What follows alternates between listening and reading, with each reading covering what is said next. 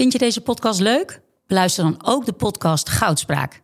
Ik ben Minkeboy. Als voormalig tophockeyster weet ik hoe Olympisch goud voelt. In de openhartige podcast Goudspraak praat ik met sporticonen die straks in Parijs voor het hoogste podium gaan. Over de weg naar goud. Beluister nu de podcast Goudspraak. Welkom bij mijn Drive podcast, waarin ik, Mark Tuitert, op zoek ga naar de drijfveren van atleten, ondernemers, wetenschappers en artiesten. Deze keer is Jorn Knops de gast. Hij leidt het performance team van wielenteam Sunweb en is dus verantwoordelijk voor de prestaties van Tom Dumoulin, zijn leeftijdsgenoot waarmee hij opgroeide in Limburg. Over de romantiek van het wielrennen, maar ook over de liefde voor cijfers en teamwork. We hebben het over wattages, trainingsschema's, de kracht van innovatie en hoe je toewerkt naar een grote wedstrijd als de Tour de France. Plus tips waar jij je voordeel mee kan doen op de fiets. Luister en leer van Jorn Knops. Jorn Knops zit tegenover mij uh, hier in Deventer bij het hoofdkantoor uh, van Team Sunweb. En Jorn, jij bent gek van wielrennen. Dat, zo mag ik het wel zeggen, toch? ja, ik ben een ongelooflijke liefhebber inderdaad. En naast liefhebber ook, uh, ook nog werkzaam in, in de sport. Ja, dus, wat, wat grijpt wielrennen? Goh, uiteindelijk de, de, de, de, de sport, de emotie, het uh, afzien, het stukje uh, historie wat erin zit, de, de, de heroïek die er natuurlijk van, uh, vanaf komt. En uiteindelijk is het voor mij een stukje historie, heroïek, maar ook gewoon het, het feit dat het uiteindelijk gaat om wie rijdt zo hard mogelijk een berg op en dat je daar dat daar ook gewoon een absoluut een wetenschappelijke eh, component in zit waar je mee bezig kan, wat je kan beïnvloeden. Uh, daar zijn gewoon twee facetten die misschien tegenover elkaar lijken te staan. Dus uh, heroïek en, en data wetenschappelijk gedreven. Maar eigenlijk die twee facetten die grijpen me absoluut allebei. Ja, dat maakt het wielrennen fascinerend. Hè? aan de ene kant is het zwaar afzien natuurlijk. Als je, als je al die beelden ziet. Een Tour de France is bijna onmenselijk om te fietsen. Maar wielrennen is inderdaad wat je zegt ook een sport die heel meetbaar is. Je hebt hele vaste parameters die je kan hanteren. Ja, ja precies. Uh, en, en dus als je ze kan meten en kan uh, doen, ik bedoel, dan kun je ze uiteindelijk ook gaan beïnvloeden. En dat is natuurlijk, uh, daar ligt mijn hart als, als, als wetenschapper, als uh, als, als, als achtergrond. Ja. Uh, en gewoon het hele heroïne, een klassieke rij van 230 kilometer over, stenen. Nou, dat is gewoon dat is een prachtige sport ja. gewoon. En dat kun je beïnvloeden als wetenschapper. Ja, en dan kun je, en dan het, het, het, het allerleukste is uiteindelijk, je kunt uh, dingen beïnvloeden, je kunt dingen voorbereiden, je kunt heel goed scenario's gaan bedenken van ja, wat gaat er nou gebeuren in zo'n wedstrijd, op welke manier gaan we die scenario's beïnvloeden. Alleen uiteindelijk blijft wel gewoon de wedstrijd de wedstrijd en in wedstrijd gebeuren ook weer dingen die je van tevoren niet had kunnen voorspellen. En uiteindelijk ook daar weer om hoe ga je om met dat soort situaties als uiteindelijk als je daadwerkelijk in de wedstrijdsituatie zelf zit en je hebt alles zo goed mogelijk voorbereid en er gebeuren toch onverwachte dingen. Hoe ga je daarmee om? Ja. dat, vind ik ook, dat vind ik ook, dat is gewoon onderdeel van, van de sport en dat, is ook, uh, dat vind ik ook mooi om te zien. Daar gaan we het sowieso ongetwijfeld nog over hebben. Ik, uh, in mijn hoofd schiet nu even te binnen dat Tom Dumoulin die een afdaling uh, van de Tour de France in, ja. één keer, in één keer tijd goed maakt. Wat ja. je verwacht was. Of Tom Dumoulin die in één keer met hoge nood naar de berg moet. Ja. Die dingen kun je niet plannen. Die kun je niet plannen. Nee. nee. Hey, um, maar jij, jij bent nog hartstikke jong. Ik zit hier tegenover een bewegingswetenschapper die, die de schema's van Tom Dumoulin ongeveer maakt. Uh, hoe oud ben jij? Uh, ik ben 27, uh, 28, sorry. 28? ja. Dat is bijzonder. Zo jong en al die verantwoordelijkheid. Ja, ja en, en ik bedoel, en uiteindelijk heb je natuurlijk wel, ik bedoel, werk je met een heel team van mensen mm -hmm. wat er omheen zit, waar, waar ook mensen in zitten die, die, die langere ervaring ja, hebben. Maar, Ivan Spekerbrink, de, ja. de team, uh, ja. directeur, de team teambaas. manager, absoluut. Uh, Rudy Kemna, onze hoofdcoach, die al, die al jarenlange ervaring heeft. Maar over het algemeen zijn we met onze ploeg zijn we, zijn we absoluut een jonge ploeg met, die met jonge mensen werkt, met frisse ideeën.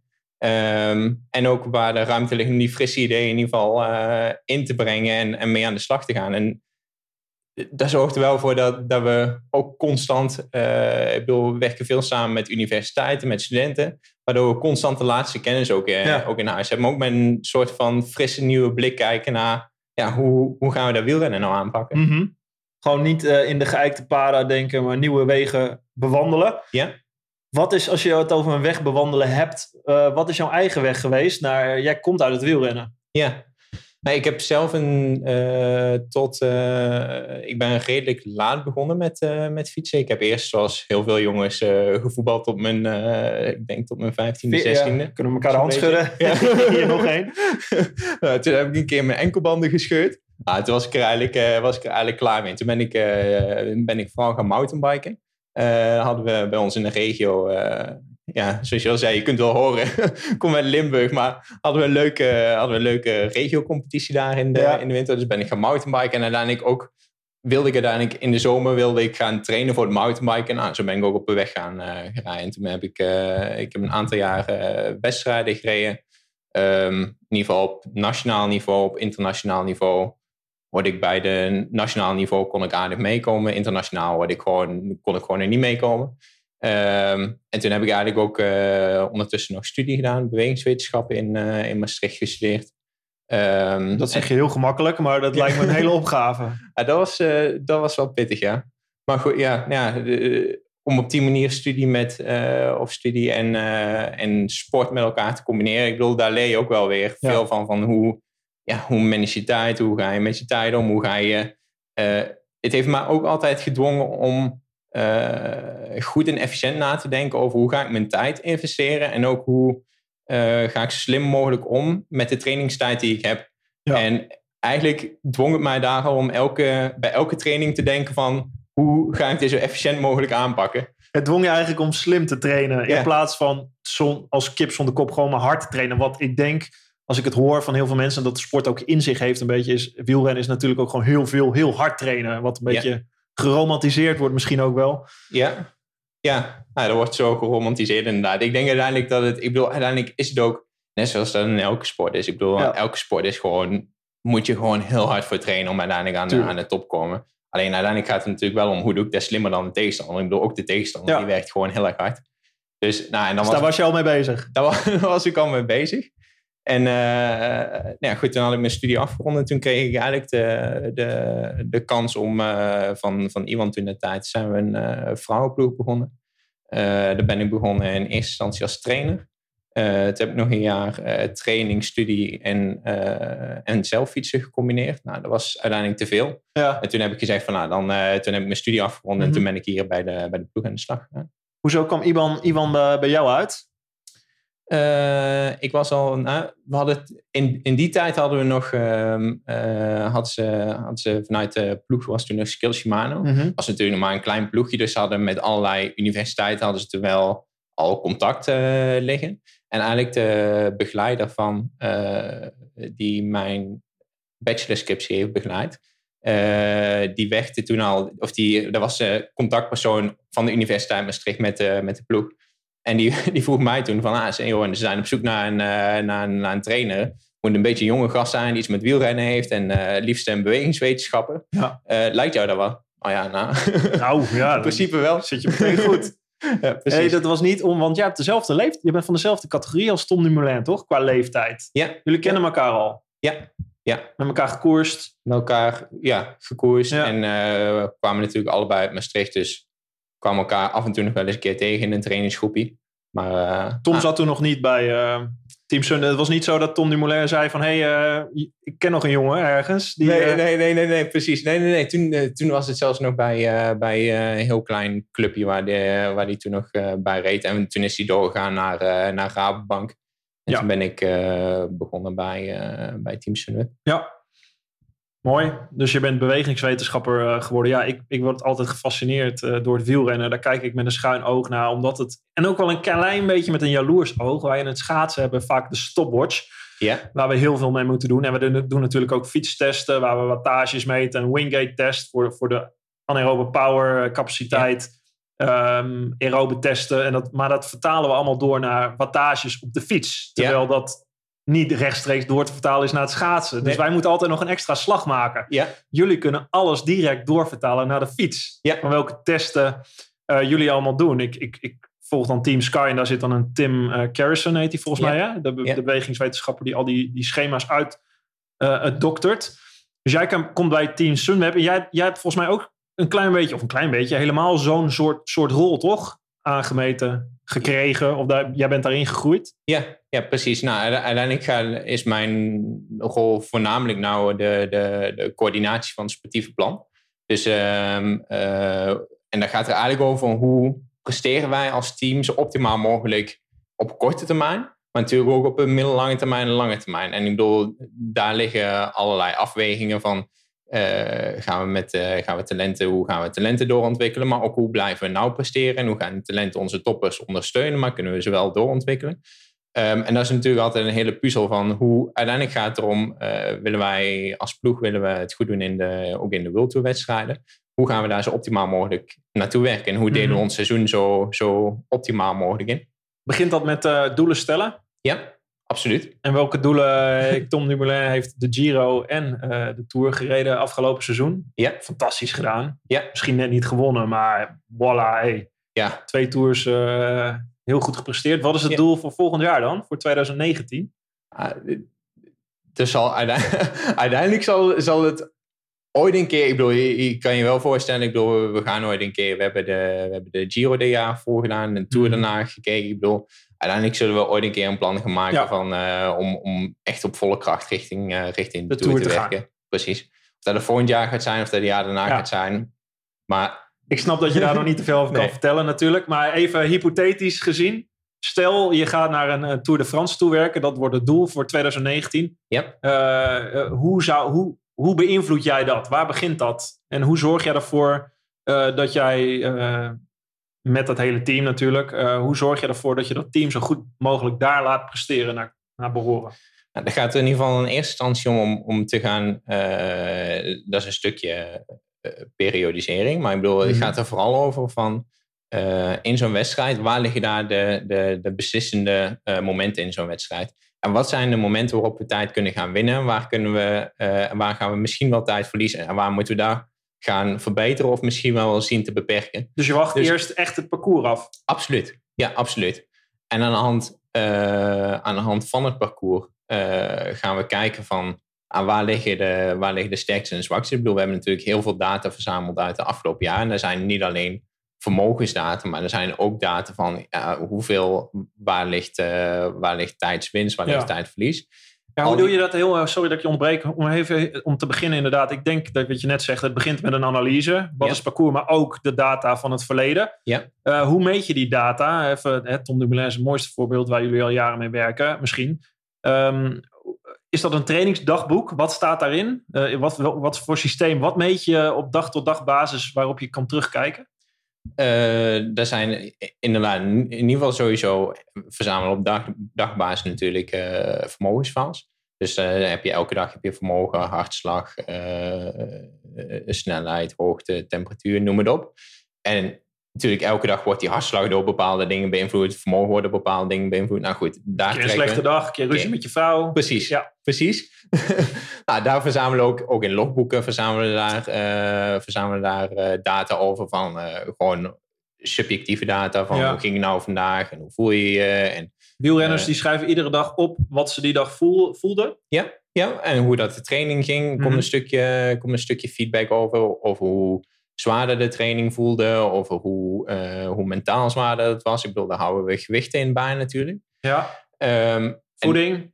Voeding, uiteraard. Eh, uiteraard belangrijk ding. Ik bedoel, ook daar, ja, nou, ook dat wordt in de, in, de, in de logboeken bijgehouden. Ik bedoel, daar liggen plannen voor. Nou, dat wordt ook weer eigenlijk hetzelfde als, als, als dat je een trainingslogboek hebt, heb je daar ook een gedeelte een voedingslogboek, waarin gewoon wordt bijgehouden van hoe, eh, hoe is het plan vandaag uitgevoerd, hoe ging het? Ik, ik, ben, ik ben even wielrenner in jouw ploeg. Ja. Eh, in jullie ploeg. Ik ga naar de Tour de France. Ik heb data van drie, vier jaar. Wat heb ik, eh, ik noem maar wat, 20 juni, eh, eh, vlak voor de Tour de France, tussen de Giro. Wat heb ik ingevuld op een dag? Ik, ik doe een duur-intensief training. Eh, wa- wat, wat log ik? Eh, je, komt eigenlijk, je komt eigenlijk thuis. Ik Ja. bedoel... Ja, ik, ga, ik word wakker. Je, je wordt wakker. Ja. Je, bent, je bent een renner in onze ploeg, je wordt wakker. Nou, dan ga je dan, eh, dan open je je, je file. Ik bedoel, daar komt in te staan eh, hoe heb je geslapen vannacht, eh, hoeveel uur heb je geslapen, hoe goed heb je geslapen. Dit doe ik bij het ontbijt. dat doe je bij Ja, het open ik ontbijt. mijn file. Ja, precies.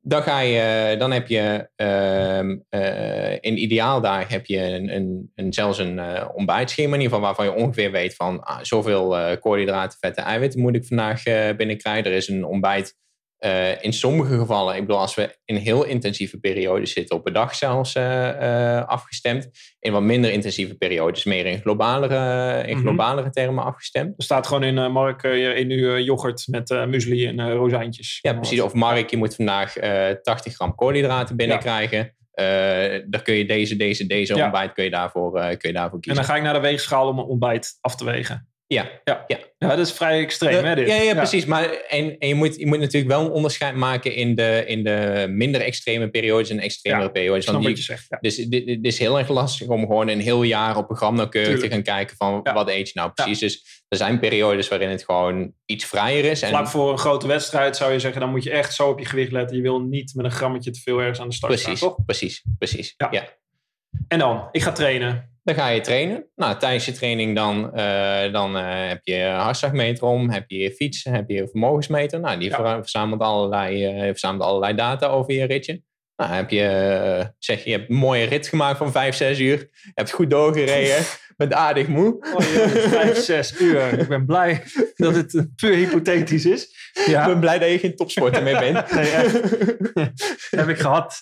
Ja, precies. 5, 6 uur. Ja, goed. Nou, goed. Lekker ik plof op de bank, ik gooi mijn fiets in de hoek en ik denk vandaag uh, het is goed geweest. Vandaag is het goed geweest, maar voordat je dat doet, dan denk je van, oh wacht even, ik zal eerst mijn data nog even uploaden. Het kunnen in ieder geval al de, al de andere mensen... wordt Jorn kwaad.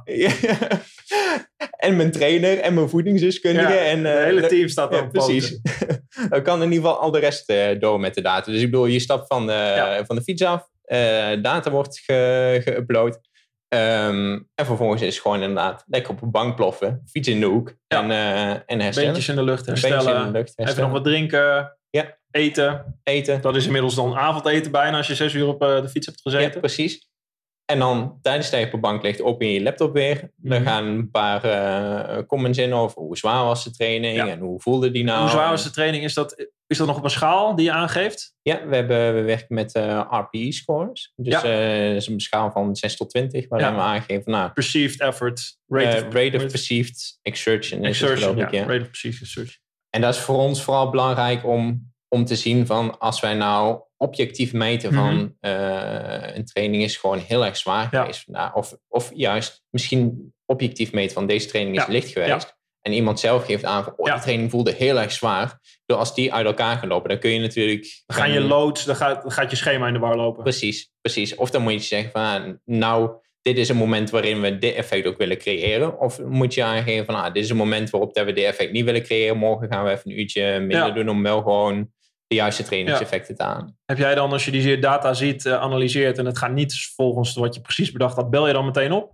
Nou, normaal gesproken is in eerste instantie de trainer die dat soort data dus uh, binnenkrijgt. En die gaat wel met de renner aan de slag. Ja. Van, uh, als, als daar gekke dingen komen. Ik bedoel, die gaan met de renner spreken. En de trainers, even help me even. Jullie hebben meerdere trainers. Dus je hebt één persoon aangewezen aan een renner. Zeg maar, ik ben een renner, ik heb één trainer aangewezen. Ja, precies. En jij staat boven die trainers. Ja, eigenlijk vanuit het performanceplan uh, sturen we de trainers aan. Dus uh, op basis van performanceplan, daar komen globale doelstellingen over een seizoen te liggen. Waar moet iemand in topvorm zijn en welke periodes gebruiken om daar naartoe te mhm. werken. En dan vervolgens zijn het de trainers die op dagdagelijkse basis de plannen uitwerken en ervoor zorgen dat we naar, die, naar de doelen uh, toe kunnen werken. Dus je stuurt eventueel nog bij naar de volgende dag. Ja. Dan uh, ga je eten, neem ik aan. Ja. Uh, ik, uh, ik heb honger na dat zes uur fietsen. Ja. Ik heb ongetwijfeld wat eten meegenomen, wat ik waarschijnlijk ook nog in een logboek moet ja. opschrijven. Ja. Ik ga kijken wat, wat die avond voor mij in petto heeft aan koolhydraten, eiwitten en vetten. Ja. Um, en dan, um, ik, ik, heb opgeschreven wat ik voel. ik neem nog wat rust en ik zorg dat ik gewoon weer naar bed ga. Als je geluk hebt wel. oh god. maar goed, ik bedoel, en er zijn ook nog gewoon dagen dat, we, uh, dat je misschien een, een belletje met je coach op de agenda hebt mhm. staan, een belletje met je trainer. Dat is echt gepland op de agenda? Ja. Dan proberen we zoveel... Zo, heb jij zulke gestructureerde sporters? Wij proberen zoveel mogelijk te... Ja, we proberen zoveel mogelijk te plannen. En het is, het is dus vraag heb je zoveel gestructureerde Ja. sporters? Dat is trouwens wel een leuke. Want ik bedoel, die sport die zegt ook, ja hallo, maar ik moet mijn kinderen van school afhalen. Ik wou net zeggen, leer mij sporters kennen. Ja, ik wou net zeggen. En hallo, oh, maar ik moet- agenda, hoezo agenda? Ja. Ik ga fietsen, ik ga mijn kinderen van school, ik ga eten en ik ga naar bed. En ik ga naar bed, ja. ja precies. En, en trouwens, ik ga ook niet even naar de masseur en dan lig ik even op een, op een, op een Precies, ik ben weg.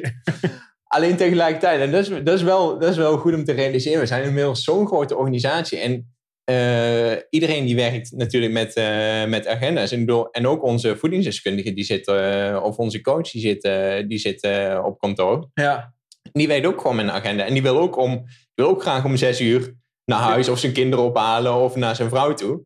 En daarom is het dus wel Nee. belangrijk voor ons om, die, om zoveel mogelijk structuur aan te brengen. Wel gewoon afspraken met elkaar te maken. Van dan bellen we met elkaar en dan gaan we wedstrijden voor bespreken. En daar spreken we over de voeding van, van deze week. ja. En ik herken alle dingen met, ik herken alle zaken met sporters die ongestructureerd zijn. Want dat is bij ons ook niet anders. ik wou Maar net zeggen, jullie, jullie hebben geen robots, toch? we hebben geen robots, nee. Zouden we af en toe heel makkelijk vinden. Maar Maar is bij een andere ploeg zo, zo, eh, Ja, zo schijn, schijnbaar. Nou, Schijnbaar. niet natuurlijk. Nee. Nou ja, en gelukkig hebben we ze ook niet. Want ik bedoel, eh, dan zou het, eh, ik bedoel, soms zouden we het willen dat alles, eh, alles helemaal loopt zoals we uitdenken. Maar ik bedoel, ook is het fijn om af Ja. en toe nog, eh, nog gewoon mensen tegenover je te hebben die gewoon terugpraten. En dan heb je op een dag, ehm, weet je wat je gaat doen. Jij zegt, eh, jij je bent verantwoordelijk voor de periodisering. Dat is natuurlijk, dat gaat een micro, dat is een dag meso, macro. Over, Ja. het, over de lange periode na een wedstrijd toe.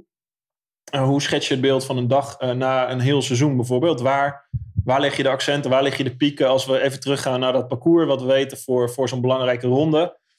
Hoe eh, periodise- periodiseer je dat? Vanaf, vanaf de winter begint dat, neem ik aan. Ja, eigenlijk moet je het andersom bekijken. Want we gaan natuurlijk nooit van dag naar eh, groot kijken, maar altijd Ja. van groot van waar beginnen we, waar Van het einde naartoe. terug, Precies, van het einde terugwerken.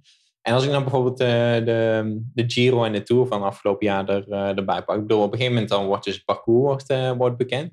Nou, dan is duidelijk dat er eh tijdrit in zit, dat er een aantal aankomsten bergop in zitten, dat er eh, een tijdrit in, eh, in zit. Ehm, en dan gaan we kijken van, zijn er nog de, de, de, de renner die Tom Nauw is met, met zijn fysieke kwaliteit op het gebied van tijdrijden, op het gebied van klimmen. Ehm, als hij die fysieke capaciteiten één op één zou houden, richting Ja. de Tour van volgend jaar, waar zou die dan uitkomen?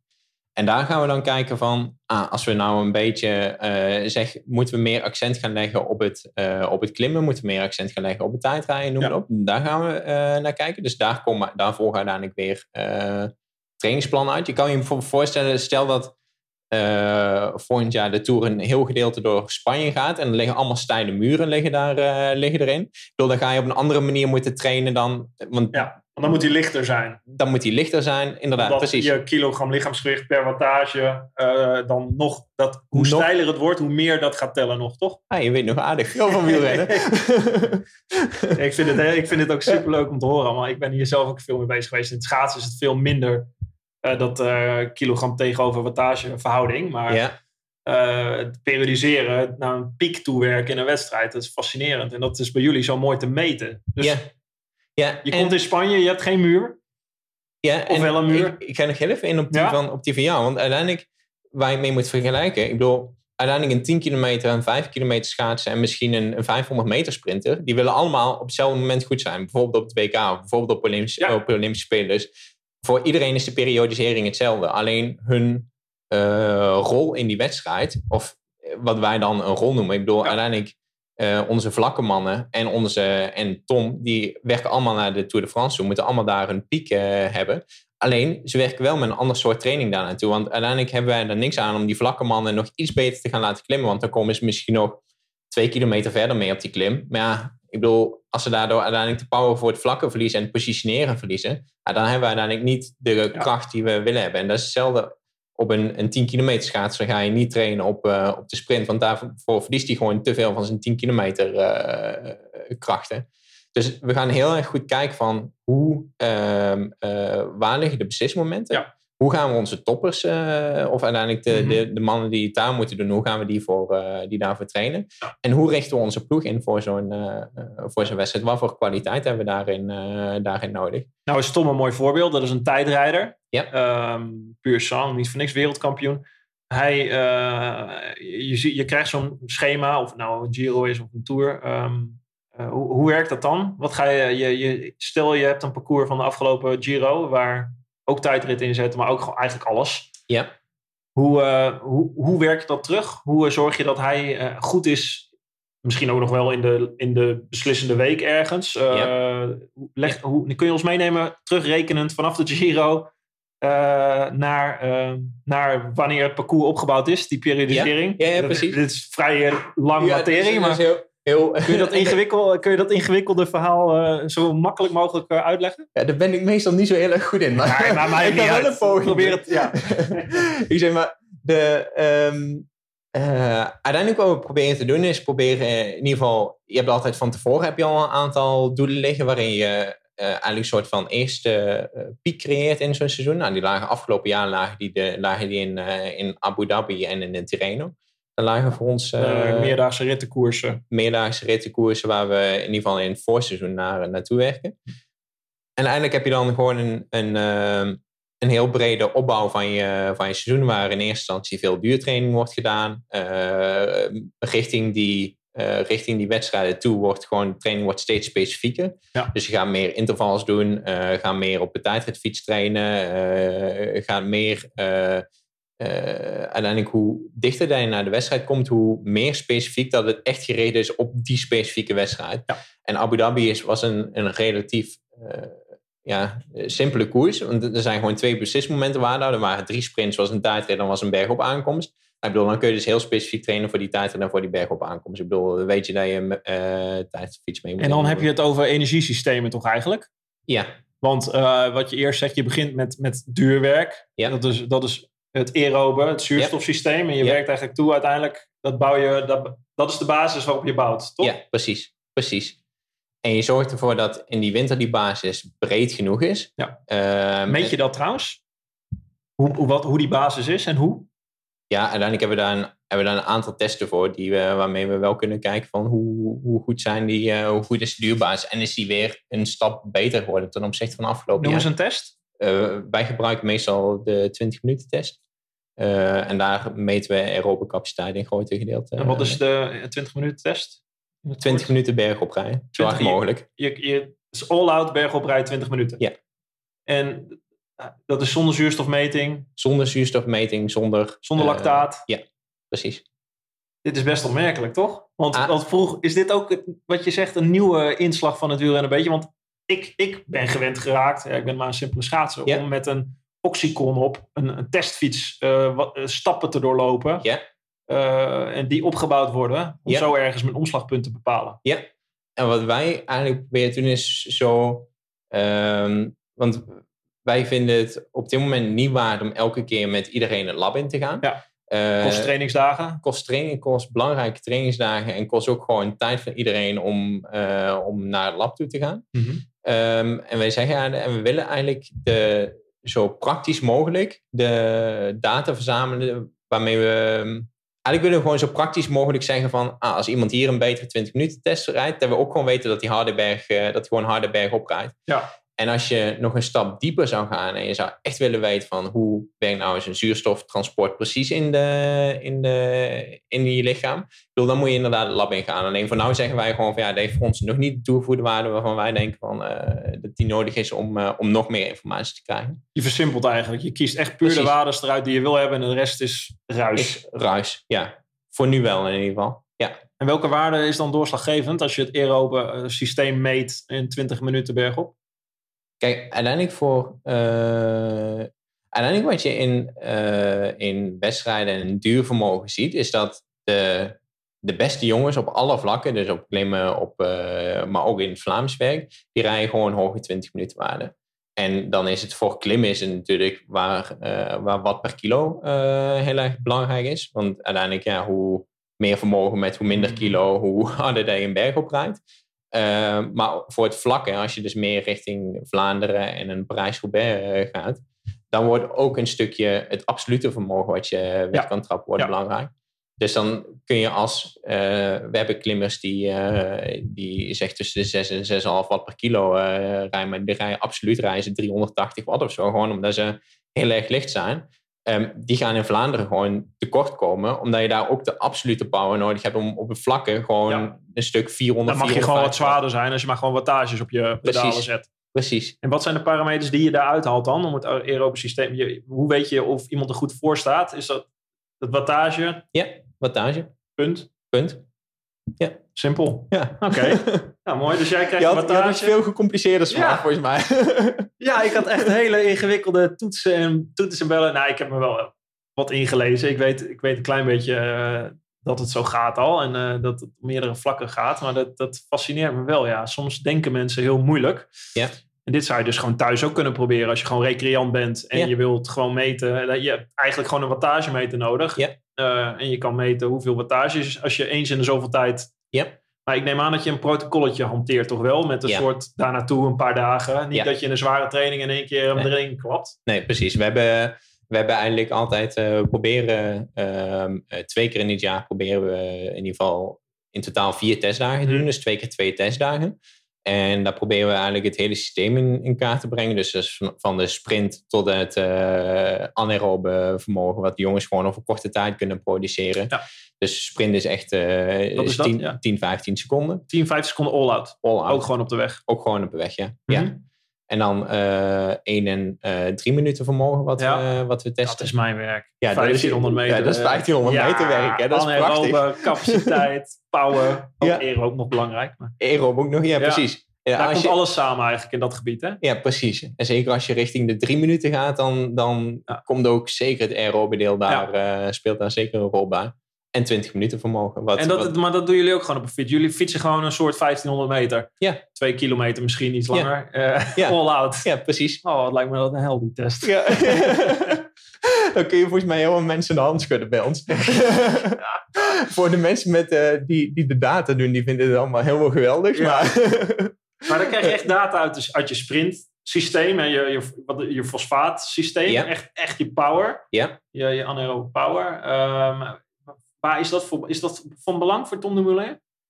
Eh, je kan je voorstellen uiteindelijk als, ehm, eh, als Tom uiteindelijk voor de bonies moet sprinten of Ja. uiteindelijk eh, een kort stijl klimmetje op moet, op moet gaan. En dan is het zeker belangrijk, ja. Grappig hè, Ja. dat dat belangrijk is. Ja, zou je... Vergeten heel veel recreanten of heel veel mensen die op de fiets zitten ook vaak. Hè? Iedereen is natuurlijk van, het, ik kan zoveel, zoveel gemiddeld fietsen voor zoveel uur. Ja, Maar die, echt die 10, 15 seconden zijn zelfs ook daarvan voor ook daar, ja, precies, precies.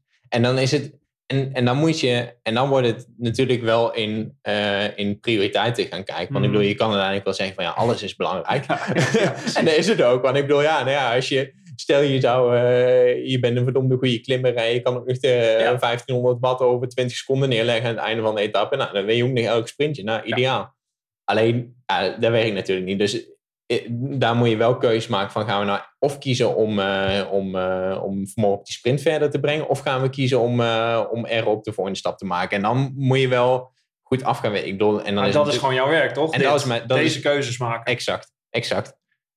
En daar ga je dus wel kijken van ja, waar ligt nou over het algemeen de meeste winst eh, te halen. En ik Mhm. bedoel, bij klimmers ligt natuurlijk die balans anders dan, Ja. bij, eh, dan bij sprinters. Dus als Tom Dumoulin die, die, eh, die eh, dat Giro-parcours heeft gezien, of dat Tour-parcours, ehm, eh, je gaat een analyse doen, waar kan hij nog verbeteren?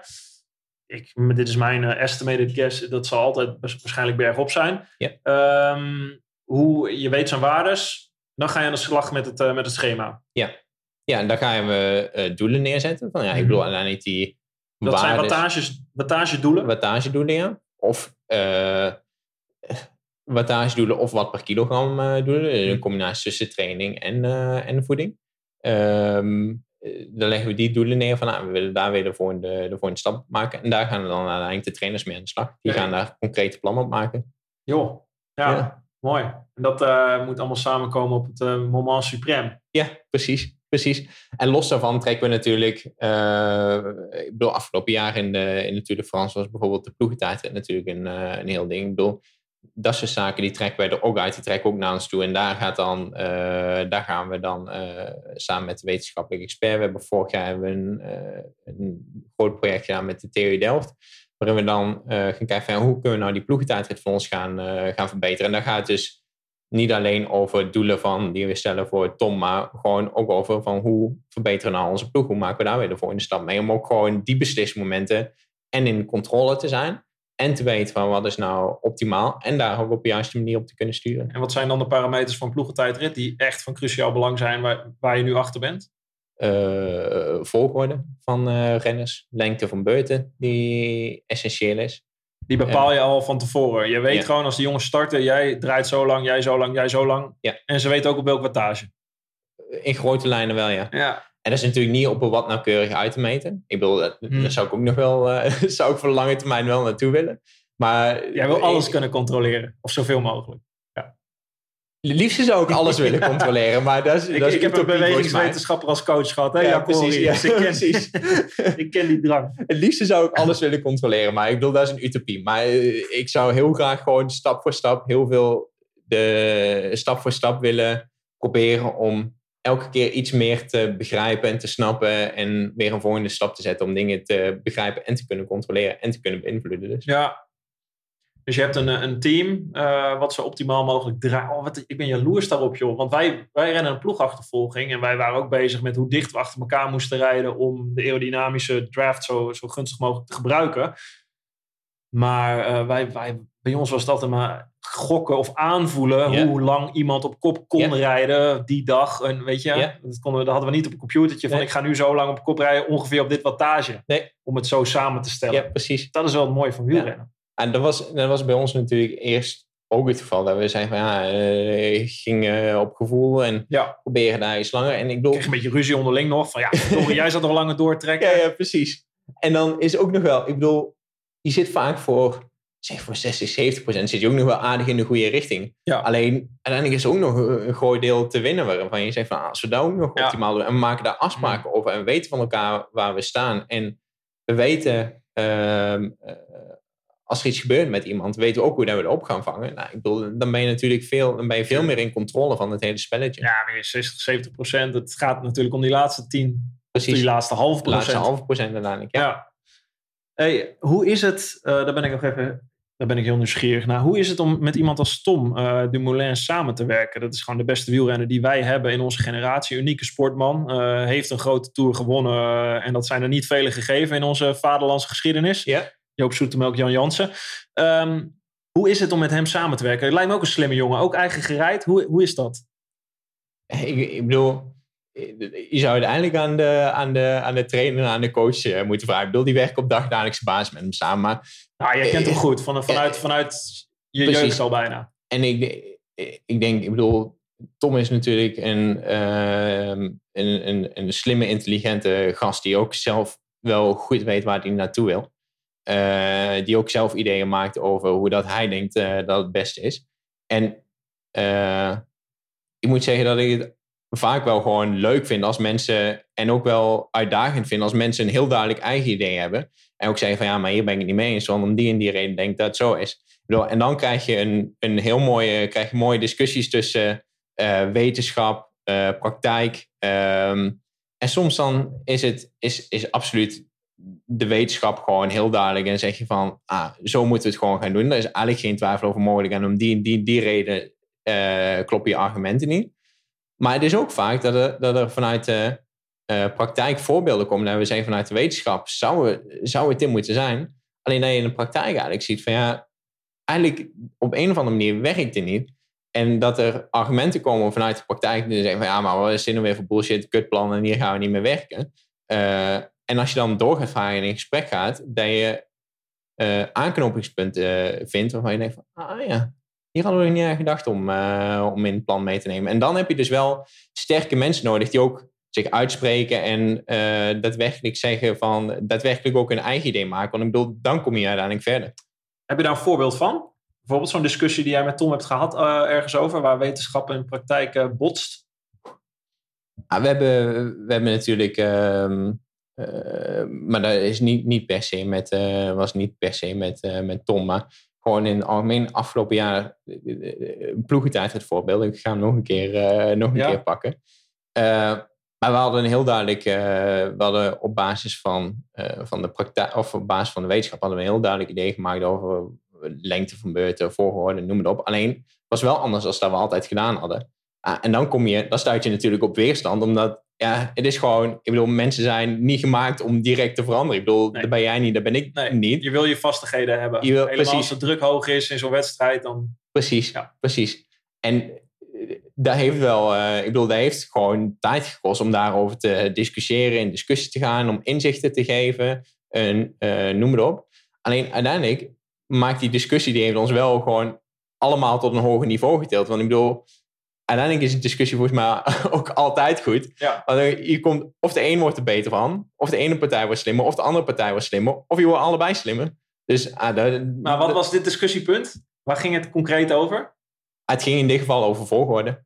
Of welke volgorde dat we aan gingen houden. Ik ga niet te veel over, op echte details in. Want Ja. dat is gewoon, dat is ook eh, een stukje, stukje bedrijfsgeheim waar we, waar we, ja, ja, waar we absoluut willen, waar Ja. we wel willen, willen Maar behouden. Tom had een opmerking over de volgorde. Je was het er niet mee eens. Ja, En jij En- komt terug en zegt, ja, maar luister even. ja, en ook met de, en, en, en uiteindelijk ook de, de, de coach waarvan we Mhm. zeggen van, ah, maar wacht even, we hebben dit, dit, dit gevonden om die en die en die reden. Maar goed, en dan, en dan gaan we ook uiteindelijk gaan we die, eh, die kant op. Ja. Het, is hij dan te overtuigen, Tom? Ja. Op argumenten? Ja. Ja, graag Hij is een slimme gast, hè? Ja, ja, nee, het lijkt me Dus, heerlijk. eh, ja. ja, Ik vond het ook altijd fijn hoor, om een discussie te voeren met, met bijvoorbeeld Jack, Jack Hoy. En eh, op argumenten is, is heel fijn als je argumenten krijgt die iets weerleggen. Ehm, en, en ik denk ook daarom dat, eh, dat eh, Iwan, dat vind ik ook mooi van, van Iwan j- jullie teambaas, dat hij eh, jongens zoals jij erbij haalt, eh, om ook dat te challengen. Je hebt natuurlijk een hele grote groep mensen. Hè? In het schaatsen had je de oude coaches, de Leen Vrommers van deze wereld. eh, en dan was het gewoon, nou ja, we hebben honderd jongens. En de sterkste schaatsers zijn degene die overblijven. Ja. Zeg maar. We Ja. maken het schema zo zwaar Ja. dat er überhaupt maar een paar kunnen overleven. Ja. En dat zie je gewoon, dat is zo gekend de afgelopen 10, 15 jaar. Ja. Je kan mensen stuk maken door ze te zwaarder te belasten. Maar Ja. er blijkt een andere weg te zijn naar eh, misschien duurzamer en beter presteren. Ja. En dat is wel een wetenschappelijke basis die eronder ligt natuurlijk. Ja. Dus die jonge, de jonge jongens zoals jij, die, die, die zorgen toch wel een beetje... Durf je dat ook? Of krijg je die ruimte, krijg je die vrijheid? Want ik kan me voorstellen dat, eh, dat een veteraan ergens zegt van... Ja, hallo, jij eh, broekie van eh, universiteit. Ja, ja, ja. Het, kan allemaal, het zal allemaal wel. ja. Maar zo... en natuurlijk heb je ook dat soort discussies heb je. Alleen ook weer leuk aan dat soort discussies is als je echt met mensen in gesprek gaat en gaat spreken over waar komen je argumenten nou vandaan en gaat onderscheiden van zijn het argumenten van hé, hey, je bent een broekie en je hebt hier niks te zeggen. Precies, ik bedoel, ego ja, of... Ja. ja, dan, ik bedoel, daar vegen we van tafel af. Ik bedoel, dat telt niet. Ja. Maar zijn het argumenten waar een stukje praktijkkennis in mee is genomen, of ervaring, of noem het op, die wij met onze plannen over het hoofd hebben gezien? Ah, heel mooi. Want ik bedoel, dan maken we onze plannen maken we weer eh, Ja. maken we beter. Jullie durven echt overal naar te kijken. Ja, Ja. dat durf ik wel te zeggen. Ja. En uiteindelijk denk ik ook dat, dat eh, ook bij ons de experts binnen de ploeg ook een eh, functie krijgen waarin ze zich ook uit eh, moeten spreken zelfs. Ik bedoel, er wordt ook daadwerkelijk aan de experts gevraagd om, om, de, om hun oordeel te geven van hoe moeten we hier nou gaan werken. Zoals Eh, voeding, wetenschap, alles eigenlijk. Ja. fiets. Eh, even moeilijk om. Wat zegt een, een voedingsexpert over, over iemand die een klassieker moet rijden? Moet hij zich daaruit over uitspreken? Van hey, let op, je moet dit en dit en dit doen. Of, of een wielrenner die ja, maar iets niet wil uiteindelijk, volgen? uiteindelijk maakt dus een voedingsdeskundige bijvoorbeeld, die maakt gewoon een, een voedingsschema. Van, ah, dit, dit zou je vandaag moeten eten. Ik bedoel, en uiteindelijk de coach, die coach daar weer op van, Ja. dit zou je vandaag. eh, en uiteindelijk, als dat niet gebeurt, ah, dan hebben we weer discussie over wat is daar misgegaan. ja, Ik bedoel, en daar wordt wel van op uitgegaan dat we de kennis die we hebben binnen een ploeg, die, die de wetenschapper inbrengt. En of dat die wetenschapper nou 26 is, of dat die 34 is, of 42 is, dat dat de juiste kennis is. het gaat om de inbreng van kennis die gewaardeerd wordt. Is eh, Tom Dumoulin de beste sportman waar jij ooit mee gewerkt hebt? Ja, ik heb nu niet heel erg veel ervaring, maar ik, kan me, ik kan me geen beter op dit moment... Uh, Wat maakt hem zo goed? Uh, eigen wijsheid. Gedrevenheid. Um, In hoeverre is hij gedreven? Hoe merk je dat? Gewoon elke dag wel gewoon willen gaan voor waar je, uh, om, om uiteindelijk gewoon beter te worden en om uiteindelijk je te verbeteren. Hoe is dat zichtbaar bij hem? Uh, wat ik net zei, is een soort van passie en gedrevenheid om, om, om elke dag uh, in discussie te willen gaan over het, uh, over nooit plan, tevreden. over nooit tevreden zijn. En ook, ook het feit van ah, uh, nooit tevreden zijn, ook met de benen die uiteindelijk die dag op training hebben. Ja, dus is eigenlijk net niet goed. Maar ah, goed, en uiteindelijk is Tom de beste sporter, weet ik niet. Ik bedoel, uiteindelijk vind ik ook, vind ik ook andere soorten kwaliteit. Ik bedoel, we hebben met uh, uh, Wilco Kelderman natuurlijk ook een heel goede klas mensrenner die afgelopen jaar heel erg veel pech heeft gehad. Als ik zie hoe dat hij zich elke keer weer terugknokt van zo'n, van zo'n tegenslag en ook met de drive en de passie waarmee hij weer aan de slag gaat, ja, dat vind ik echt te waarderen. Dat ja. vind ik ook dat vind ik ook absoluut een kwaliteit die ik nog niet vaak uh, heb gezien. Die ik, die ik ook uh, die ik heel erg kan waarderen. Gewoon altijd positief blijven, mentale weerbaarheid hebben. Ja, ja exact. En gewoon de bal, uh, wordt je weer neergeknupt, gewoon de bal weer oppakken en gewoon opnieuw beginnen te bouwen. Ja. Gewoon, en nou pakken we gewoon een nieuwe pagina gaan we gewoon opnieuw verder. Ja, vind ik knap. Vind ik ook, heb ik heel veel waardering. Hij, hij heeft ook wel echt heel veel pech gehad. Hè? Hij heeft heel veel pech gehad, ja. ja. Is Tom iets meer een zondagskind wat dat betreft? Talent meegekregen, Nee, dat denk ik niet. Ja, natuurlijk. Uiteindelijk heb je daar ook. Uh, nou, hoe, laat ik voorbeeld. Hoe ging hij, hoe ging hij om bijvoorbeeld met, met het hele incident in de Giro? Het is goed afgelopen met, met dat hij uh, de berm in moest om te poepen. Ja. Dat is. Ah, op dat moment, maar ik bedoel, op dat moment hoe dat hij daarmee omgaat, dat is natuurlijk wel hoe wel een echte sportman. Ik bedoel, dat is heel knap hoe dat hij daarmee omging. Ja. Om daar gewoon te stoppen, te, soort van te accepteren van... oké, okay, ik ga je tijd verliezen. Dat is nou zo, accepteer ik. Maar ik ga wel gewoon daarna weer het maximale er, uh, eruit halen. Van die fase van uh, acceptatie meteen weer omschakelen naar... gewoon weer het maximale eruit halen. Ah, dat is heel knap. Ja, ik bedoel, dat vind dat... ik ook van hem. Hij is zo... Als hij over de finish komt, als het tegen... Hij kan even vloeken, hij kan even in de emotie zitten... maar hij, pakt zich, hij weet zich zo snel te herpakken. Ja. Om Ja. gewoon te blijven, wat, wat jij ook zegt, hè, te Ja. rationaliseren. Wat zijn de feiten? Ja. Waar sta ik ervoor? Is het, Ja. hij, kan zo, hij kan heel even zijn emotie laten gelden. Wat ook goed is. Dat moet je hebben als een sporter. Het ego, de pijn in je ego, verdorie. Die moet je kunnen voelen. Ja. Anders ga je niet zo ver. Maar toch dat meteen om kunnen zetten en het kunnen rationaliseren. Ja, en misschien is, misschien is dat je die kwaliteit hebt meegekregen. Dat is misschien wat je noemt zondagskind. Ja, Eh, maar goed, ook die kwaliteiten, daar moet je wel mee om, eh, absoluut. om leren ja. gaan. Dus Nee, eh, dat dat wil ik ook knap. zeker niet mee tekort doen. Want dat, dat is ook iets wat je, ik denk, moet ontwikkelen. Wat, wat, dat is ook mentale weerbaarheid, denk ik. Ja, Is, absoluut. dat zou mijn volgende vraag. Is dat te trainen? Ja. Ja, ik denk het... eh, Doen jullie dat? Is dat een van de parameters en de knopjes waar jij wil draaien of kan draaien?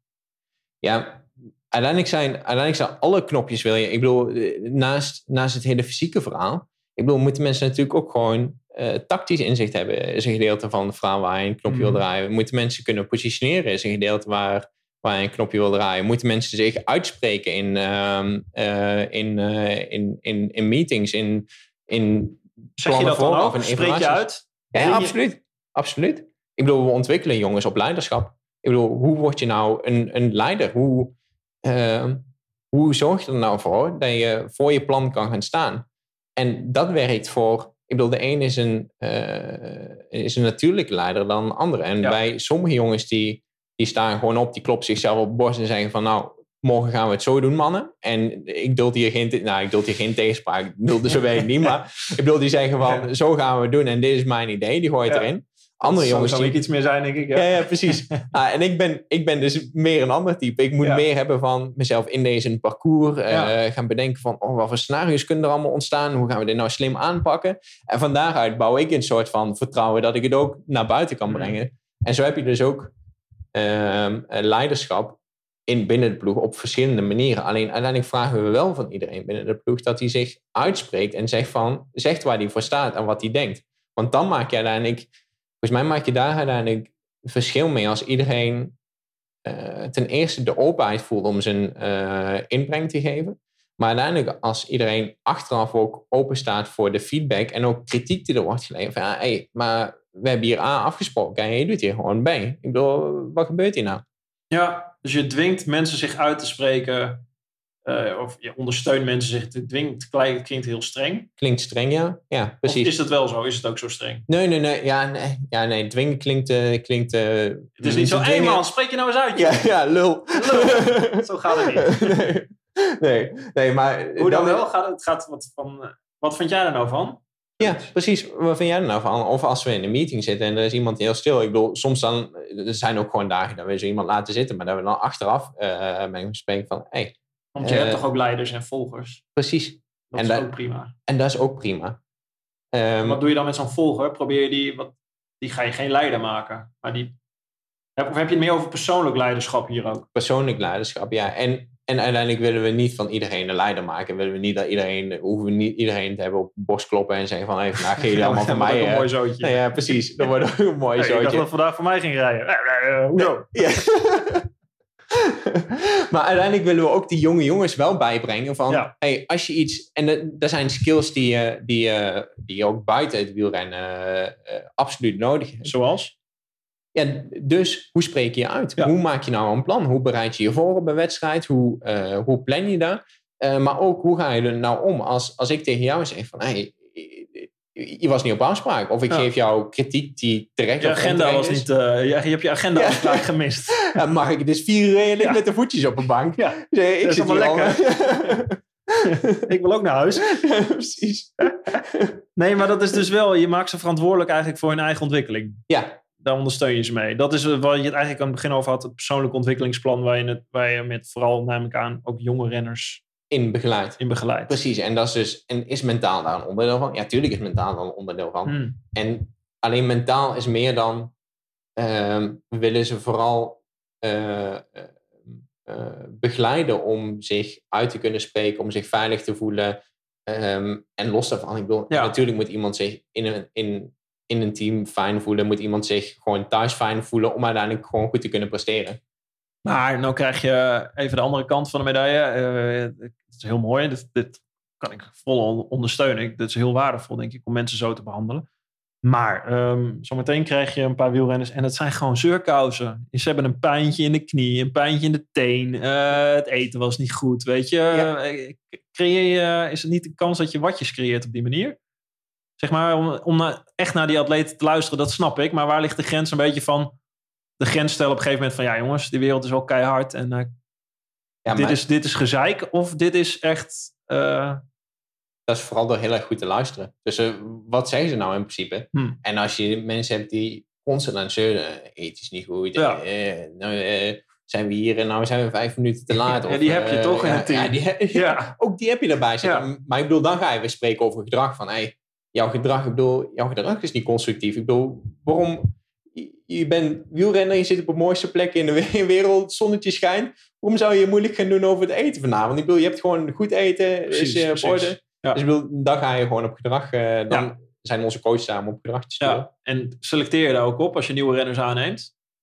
Kan dat überhaupt? Ja, ja, ik denk het wel. Ik bedoel, uiteindelijk selecteren we wel op naast dat ze fysieke borden eh, moeten zijn. Eh kijk natuurlijk ook wat voor karakter heeft iemand. Is Ja. een, is een open persoon? Is het iemand die in een ploeg zou passen? Is het iemand die samen wil werken? Noem maar op. Als dat uiteindelijk niet matcht, ja, dan is dat ook geen match met onze ploeg uiteindelijk.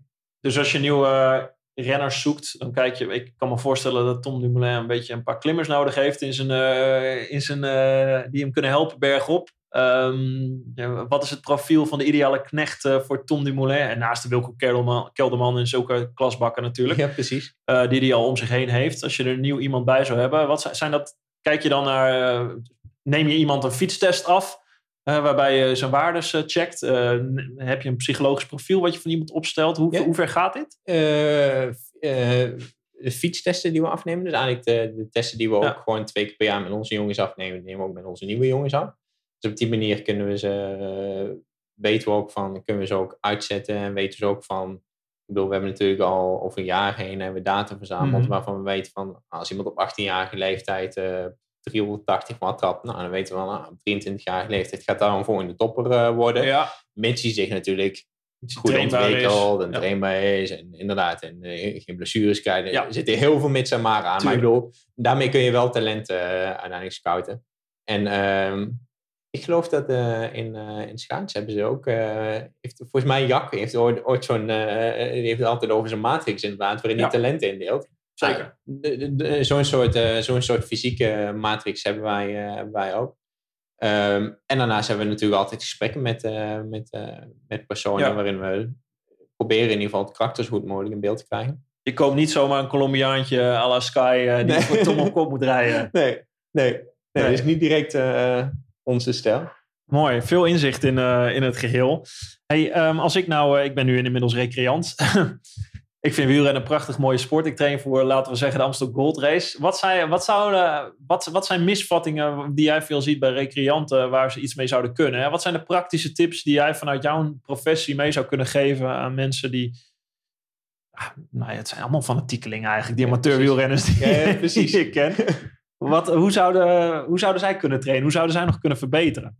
De, nieuwe, de nieuwste inzichten, volgens de nieuwste inzichten. Als je niet iedere dag eh, uren lang op een fiets zou kunnen zitten, maar Ja. je moet het naast een fulltime baan doen. Precies. Nou, Ah, dat is natuurlijk een ding, hè? Ja. En je hebt natuurlijk ook daar, net zoals dat wij prioriteit moeten stellen en we niet en de klimmen en de sprint kunnen ontwikkelen, eh, heb jij prioriteit die moet stellen van, nou, je hebt thuis nog mensen zitten en je moet nog aan het werk en ergens tussendoor dan wil je nog een beetje, wil je nog een beetje gezond blijven.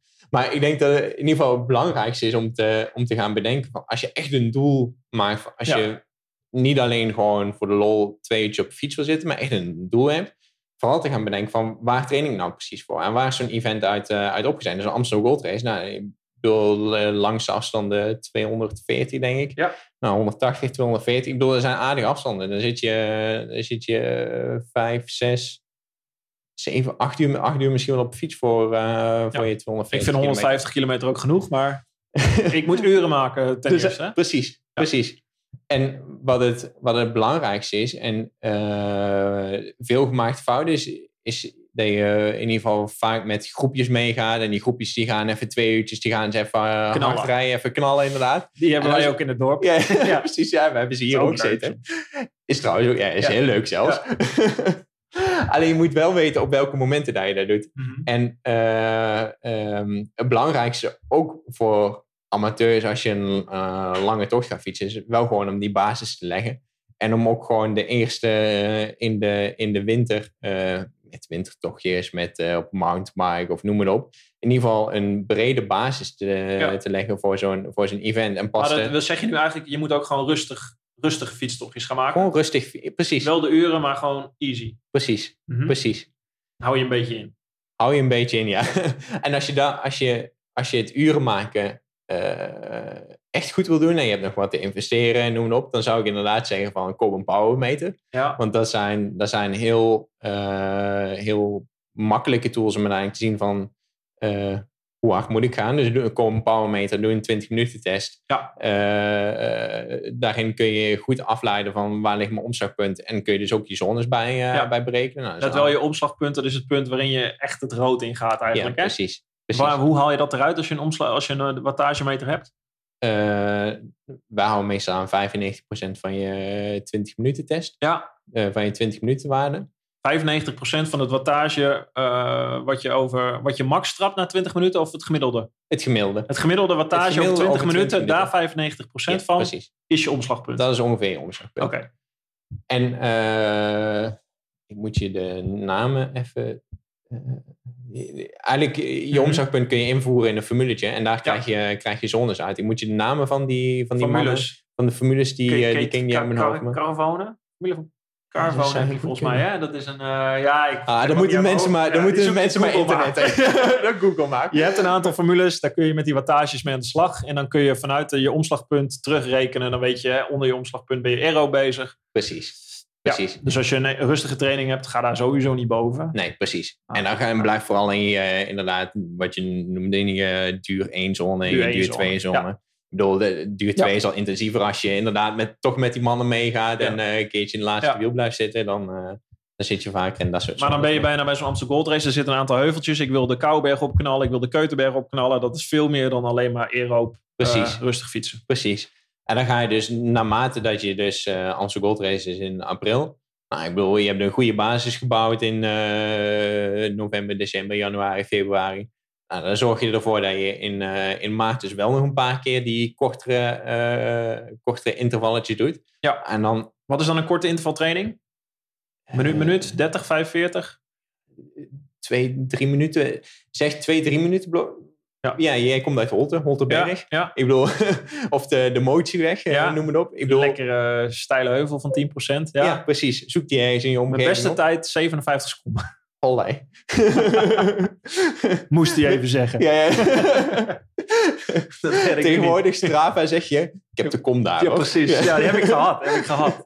Totdat eh, een ploeggenootje van mij, ook uit Deventer trouwens, Thomas Krol, eh, eh, hem nog een keer de wilde aanvallen. En eh, die, die haalde hem ook nog. Zo, jezus. Nou ja, goed. Moet je ooit nog een keer terug? Ja, nee, dat- die hoop heb ik opgegeven. Ik ga daar niet meer komen. Mijn, eh, mijn anaerobe power eh, en de capaciteit, die zijn niet meer toereikend. Zijn- als je dat gaat als eerste Ja, ja, eraan, als, je, als je minder vaak traint. Ja, precies. Dus eh, die zijn eraan. Maar, maar om die, dat deed ik wel vaak. Ja. Daar, daar, om af en toe, die, je moet die intensiteit wel opzoeken. Ja, en, en wat nou, wat een he- heel leuke, oké training. Of nou, leuk is die meestal niet, maar eh, is eh, zo'n klimmetje opknallen. Nou, dat is echt eh, bij je twee minuten mee bezig. Ja. Nou, dan we weer rustig omlaag. Heb je even vier, vijf minuutjes, heb je vier, vijf, zes minuutjes, heb je rust. En dan doe je een keer of vier achter elkaar. Nou, dan ben je meestal aardig vast. aardig, aardig leeg.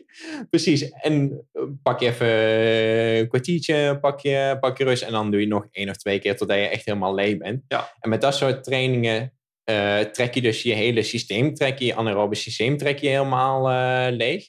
Maar train je het dus ook om dat soort hellingjes dus vaak achter elkaar aan te kunnen. En dan ga je op zijn Amstel Gold Race natuurlijk niet elke helling volle bak oprijden. Maar wel het eh, er zijn ook allemaal hellingjes van twee, drie minuten die je constant achter elkaar Ja. doet. Dus daarmee simuleer je eigenlijk gewoon wat je daar wil gaan doen. Dus je hebt die systemen wel getraind als je, Juist. als je de berg op je gaat. Ja, Dus precies. je begint met een goede basis, aeroop. Laat je niet gek maken af en toe. Hou je aan je hartslagwaardes. Koop een vermogensmeter. Duur één, duur twee kun je trainen. En dat bouw je op naar zo'n wedstrijd toe. Tot echt het, het intensieve werk. Waarbij je eh, Ja. intervaltrainingen doet. Met een heuveltje het liefst. Als je dat opzoekt. En als Ja. je dat niet hebt. Dan doe je het op een viaductje misschien. Precies. Of, eh, of, of dan doe je het op hogere wattages. één minuut, Ja. twee minuten. Ja, precies. Alright. precies. Mooi. Goeie tips. Weet ik weer wat me te doen staat. ik dacht dat je rustig aan ging doen. Nou ja, dat dacht ik ook wel eens vaker. Ja, nou trouwens ook nog, dat schiet me nu net binnen. Krachttraining, doen jullie dat? Ja, ja, ja. ja. Ah, en krachttraining is natuurlijk, en dat is natuurlijk weer anders dan voor eh, klimmers dan dat is voor, voor sprinters. Want ik bedoel, waarbij sprinters vooral is gericht op, eh, op gewoon bredere spieren eh, ontwikkelen. Explosiviteit. Echt. explosiviteit eh, echt erin zetten. Is het bij, eh, is het bij klimmers er juist op gericht om gewoon juist niet de bredere benen te Je wil ontwikkelen. geen maar je- hypertrofie, je wil geen spiermassa Precies, hebben omhoog. Precies, precies. Maar je wil wel de, de, dit is een stukje recrutering van spieren die je anders niet gebruikt, die je dan wel eh, gaat gebruiken. Ja, ja, het gaat ook echt om de neurologische aansturing van je spieren Precies. voor die klimmers. Dat je als je moet staan, Precies. dat je het even vrij kan maken. Ja, precies. En dat je, en dat je gewoon eh, efficiënter gewoon Ja. je spieren gaat samenleren trekken. Maar hoe doe je dat dan? Noem, noem, wat is een voorbeeld van een krachttraining voor een klimmer of een, of een één oefening? Do- Doen die squats Ja, die kunnen squats doen, ja. in de Ja. winter of doen ze dat ook nog in de zomer? Eh, in de zomer is het iets, iets, eh, iets minder. Maar ik bedoel, sprinters die gaan echt toe naar. eh, die beginnen gewoon rustig. eigenlijk al onze renners die beginnen gewoon rustig op te bouwen. Vooral in eerste instantie met core stability. Eh, lichaam klaarmaken voor, eh, voor, eh, voor krachttraining. Ja. En die beginnen gewoon rustig met de gewichten stap voor stap op te bouwen. Tot uiteindelijk ehm, zeg je gaat van, van een eh, 60 kilo squat naar een 70 kilo squat naar een 80 kilo squat. Tot je uiteindelijk met veel herhalingen zomaar die squats kan doen. En dan gaan ze echt in één keer afbouwen. Dus weinig herhalingen en dan echt maximaal kracht. Om, Ja. om uiteindelijk... Grappig, je gaat wel, te- je gaat wel naar een maximaal krachtscenario toe. Ja. Waarin je maar, eh, Ja. maximale recrutering ook krijgt. Ja. precies. Ja, grappig Precies, hè? Dat, dat is iets wat denk ik, dat is, is dat een nieuw inzicht al? Want volgens mij deden ze vroeger, deden ze dit? Ah, nee, het is, wel, het is wel een inzicht van de laatste jaren. Maar ik denk sinds een jaar of drie, vier, vijf, zes. 3, 4. Dat ook echt eh, wielrenners kracht maxen. Ja, ja, ja. ja, Ja, ja, voor schaatsers vrij normaal is. vrij normaal is, ja. Ja, Ja. Precies. Ja, want eh, en ik, ik kan me helemaal voorstellen voor sprinters zoals jullie een kittel in de ploeg hadden. Ja.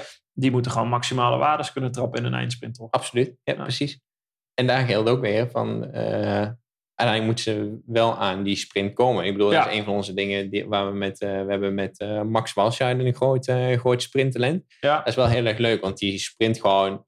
Als je zijn absolute sprintwaarde ziet, ah, ongekend. Ik bedoel, die, die kan echt boven de 2000 watt pieken. Nou, dat, is, dat is, zie je niet heel erg veel. Eh, Zou een schaatser kunnen zijn. zou een schaatsen kunnen, ja, of een baansprinter. Precies. maar ehm, eh, die kwam dus in eerste instantie nooit aan de finish. Ja, en dan kun je af gaan varen. Ik bedoel, dan kun je dus nog meer gaan richten op, op de Nog kracht. sterker worden. nog ja. sterker worden. Alleen waar wij jaar met hem vooral hebben gewerkt aan de duur, om de duurbasis gewoon een stap omhoog te, te krijgen. Dat hij gewoon op een goede manier wedstrijden uit kan rijden, eh, aan de finish kan komen. En dan vervolgens, dan heeft hij ook wel aan, aan die kracht die hij... Ja. Ja, dit is een beetje in het kort wat jij, wat jij, wat jij eigenlijk gewoon doet. Jij Ja. kijkt naar eh, wat heeft iemand, wat is je doel? Nou, je wil Ja. als sprinter natuurlijk wedstrijden winnen. Ja. Wat is je kracht? Nou, een hoog vermogen, output leveren. En Ja. waar zit je beperking? Dat is aan de finish komen. ja, precies. En je hebt al een surplus aan kracht. Dus eh, we gaan nu werken helemaal om jou zo goed mogelijk aan de finish te... Met het onderhoud natuurlijk van die spurt. Van die Dat wil je ook niet Dat verliezen. wil je niet verliezen, nee. Dus Nee. je probeert zo aan de knoppen te draaien dat je dat, je dat gaat beïnvloeden. Ja, en dat precies. doe je door het invullen van een dagelijks logboek, eh, door te meten, door, door ze ook nog te laten uitspreken wat ze zelf willen, door ze persoonlijke ontwikkeling mee te geven, door ze voeding mee te geven, door ze te meten. Door ze, dat is, Ja. Dit is dus dit is echt topsport. Hè? Dit is topsportbedrijven. Gewoon Ja. aan alle parameters en alle sleuteltjes Ja, kunnen en willen draaien. en willen draaien. En dat maakt het voor jou ook zo fascinerend. Als Dat ik maakt het heel hoor. leuk, ja. Ja, precies. dat is het wielrennen ook. Wat Ah, daarom zit ik ook met een grote lach. Maar ja, Je zit hier met een grote lach. Ja. Voor, we kunnen het niet zien helaas. Dat gaan we ook nog een keer veranderen. Met dat we de camera erop zetten. Maar dit is, eh, dit is de, de grote lach van een man die dag in dag uit met deze parameters bezig is om wielertalent te helpen zo goed mogelijk te presteren. Zeg ik het zo goed? Dat denk ik wel. En uiteindelijk als team zo optimaal mogelijk eh, te presteren. Ja. Want uiteindelijk gaat het natuurlijk om... Hebben we onze eh, renners in dienst om uiteindelijk het team zo optimaal mogelijk te laten presteren. Maar het mooie daarvan is, om het team optimaal te laten presteren, moet iedereen individueel optimaal presteren. Ja. Ja, dat is heel erg, eh, Ja, dat is heel ja. erg leuk. ja, dat is met iedere schakeltje moet kloppen. En dan ga je als team ook... Het is wel grappig dat je dit zegt eh, als laatste. Dat is wel ook echt de filosofie bij jullie in de ploeg. Hè, wat steeds terugkomt. Ja. Waar Iwan ook op hamert. Team. Ja. Ja. Team. Ja. En dat geldt verder. Dat, ik bedoel, en dat is uiteindelijk van hoe werk ik, hoe werk ik samen met mensen binnen de ploeg. Dus hoe zorg ik ervoor dat ik om vier uur, als ik eigenlijk met een beetje omhoog wil zitten, eh, dat ik dan wel even de energie vind om dan ook de voedingsexpert te bellen of ook de wetenschappelijke expert, zodat die ook gewoon om zes uur eh, naar huis kan. Ik bedoel, dat is een gedeelte van het teamwork. Je denkt mee Maar- aan, je, je bent verantwoordelijk ook voor je team. En je, denkt, je hebt geen egootje. Je denkt van, ja, als atleet, want het team... Niemand is belangrijker uiteindelijk dan Ja. het team. En dat, is, dat, is, dat zie je Ja. uiteindelijk. eh, nou, wat er, in dit soort dingen zie je het eigenlijk nooit. Eh, maar binnen de wedstrijd zie je natuurlijk wel. Waarin we, ja, ik bedoel, Ik, waar eh, mensen elkaar helpen. ja, eh, of juist niet. Ik, juist ik kan me een voorbeeld herinneren van Warren Bagiel. Kan ik me ook nog herinneren. Ja. Ja. De Vuelta. Ja, hoe, hoe ging dat? Die wil Ah. zich niet meer inzetten voor het team. Uiteindelijk heb je ook soms. eh, Ging helaas. als, ging als context, die ging als grote ster met een bolletjestrui de Ronde van Frankrijk uit. Ja, en die zou, eh, die zou, voor, eh, die zou voor Wilco gaan supporten in, eh, in de Vuelta. Ehm, maar had hij uiteindelijk toch andere ideeën bij. Ah, dat is wel, nou, dan trekken we daar ook consequenties op. Om, om, Die werd Ja. gewoon uit koers gezet. ja. En dat, is, en dat is voor ons niet per se om te zeggen van, dan ben je een slecht persoon of weet ik. Nee. Maar wij willen gewoon afspraken maken. En die afspraken die hadden we, die, die maken we voor elke wedstrijd maken we die. Ehm, en dan willen we vervolgens ook dat die afspraken gewoon, dat we die van elkaar nakomen. En ik bedoel, en tuurlijk, ik bedoel, we gaan niet om het minste of geringste zeggen als een keer afspraak niet wordt gemaakt. eh, Tuurlijk, het team tuurlijk. uit. Maar ik bedoel, je hebt daar wel een balans liggen wat, van waar afspraken heel duidelijk worden gemaakt en wat belangrijk is en wat... eh, Jullie proberen heel duidelijk afspraken te maken Ja. en alle parameters te controleren. Ja. En dat, en daar, als zonder afspraken kom je daar ook niet natuurlijk. Nee. Het wordt een zootje. precies. Mooi. Dankjewel voor het gesprek, uh, Jorn. Heel leerzaam. Uh, ja, ik vond het echt heel gaaf. Ik vind het zulke boeiende, interessante materie. Uh, het is zo meetbaar allemaal. Het is zo te controleren. En toch blijft het ook weer allemaal mensenwerk. Ja. Waar je, zoals je mooi zegt, een team voor nodig hebt van hele goede mensen. Ja. Waaronder begeleiders. Uh, ik denk ook zoals jij. Dus um, heel veel succes in ieder geval met het, uh, met het team en met de, de voorbereidingen op het seizoen en in de toekomst. Um, ga je volgen. En um, nogmaals, dank. Ja, dankjewel.